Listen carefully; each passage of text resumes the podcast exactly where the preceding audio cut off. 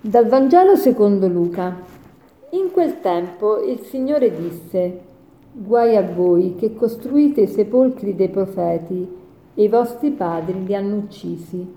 Così voi testimoniate e approvate le opere dei vostri padri. Essi li uccisero e voi costruite.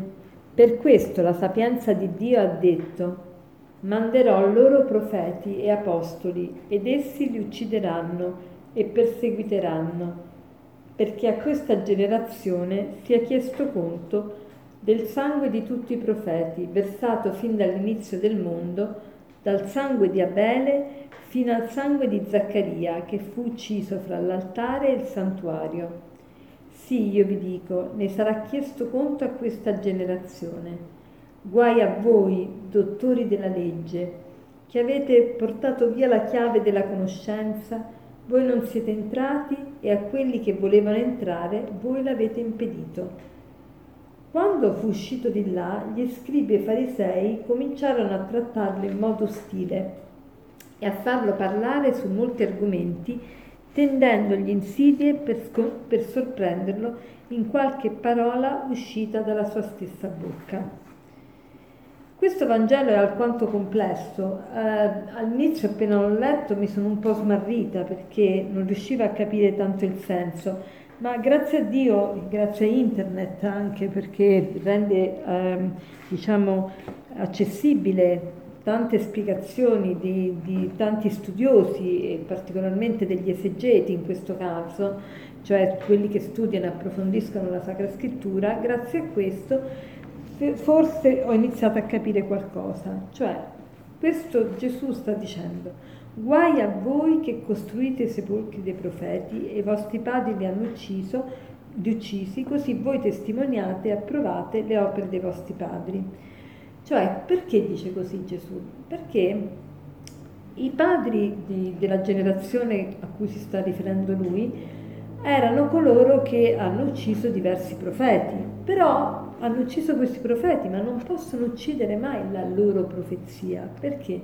Perché la loro profezia ancora parla, parla persino a noi oggi. Noi oggi leggiamo il profeta Isaia, noi oggi leggiamo il profeta Geremia. Ecco, la profezia di questi profeti non si può uccidere, hanno ucciso questi profeti. E poi, però, questa generazione che fa? Costruisce sepolcri. Quindi, in certo qual modo, questa generazione si rende colpevole come la generazione dei padri, perché vuole uccidere la profezia. Ecco, questo è il grave, si vuole uccidere la profezia, ossia non si vuole più ascoltare la genuina parola di Dio, non si vuole essere interpellati da quello che Dio ci può dire, cerchiamo di ammansire la parola di Dio, di renderla sempre più edulcorata, sempre più, che non ci mette più in crisi, non ci mette più in discussione. Perché? Perché non ci piace essere messi in crisi dalla parola di Dio. E quindi Gesù sta dicendo proprio questo, guai a voi che costruite i sepolcri dei profeti. Questo è il significato, guai a voi che costruite i sepolcri dei profeti, cioè guai a voi che pensate che la voce dei profeti non debba essere più ascoltata, che la voce dei profeti non vi interpella più. Ecco, questo guai a voi, guai a voi nel senso poveri voi, sempre questo, poveri voi. Non, non dimentichiamo che Gesù quando dice guai a voi è sempre una, una situazione di commiserazione e non di condanna. E poi dice un'altra cosa, guai a voi dottori della legge che avete portato via la chiave della conoscenza. Voi non siete entrati e a quelli che volevano entrare voi l'avete impedito. Ecco, che cos'è questa chiave della conoscenza? La chiave della conoscenza è l'amore.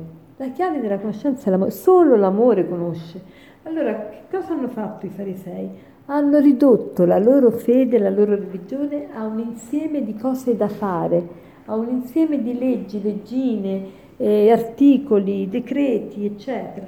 E quindi non, hanno perso la chiave, la chiave della conoscenza che è l'amore. Allora ecco, Gesù è venuto a portarci proprio questo, a dirci che la chiave per conoscere Dio non è mettere in pratica, osservare tutte le, le leggi, per esempio, eh, tutte le, le, rubriche delle, che noi possiamo avere, per esempio nel, nel, nel, rito della messa o di altri sacramenti, quindi essere pedissequi e guai se un sacerdote dovesse dire una parola diversa dall'altra, ecco, noi pensiamo che la salvezza derivi da questo, dall'essere meticolosi circa il, rito. Ecco, Gesù ci sta dicendo proprio questo, non è questo che, che ci fa conoscere Dio, la conoscenza di Dio si ha nell'amore.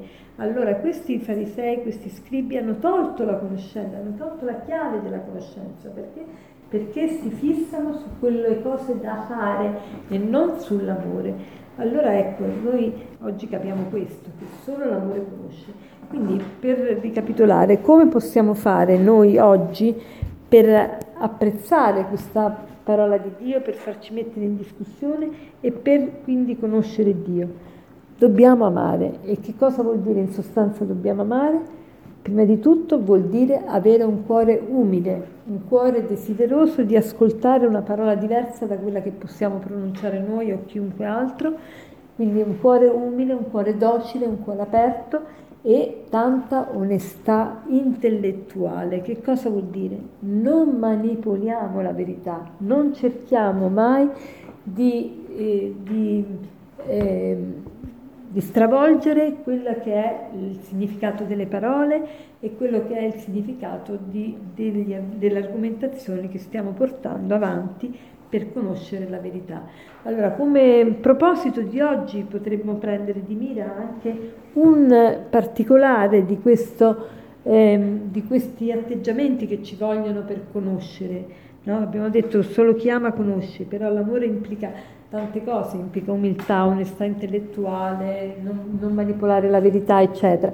Allora, prendiamo di mira una cosa, per esempio, oggi posso cercare nelle mie conversazioni di essere veritiera fino in fondo, senza aggiungere frange, fiorellini, eh, scuse varie, eccetera. Ecco, questo proprio come esercizio per poter dire, per poter crescere nella conoscenza di Dio e quindi nell'amore di Dio. E per concludere volevo citare la frase che ho già citato tantissime volte, che dice così, solo l'amore conosce. Buona giornata.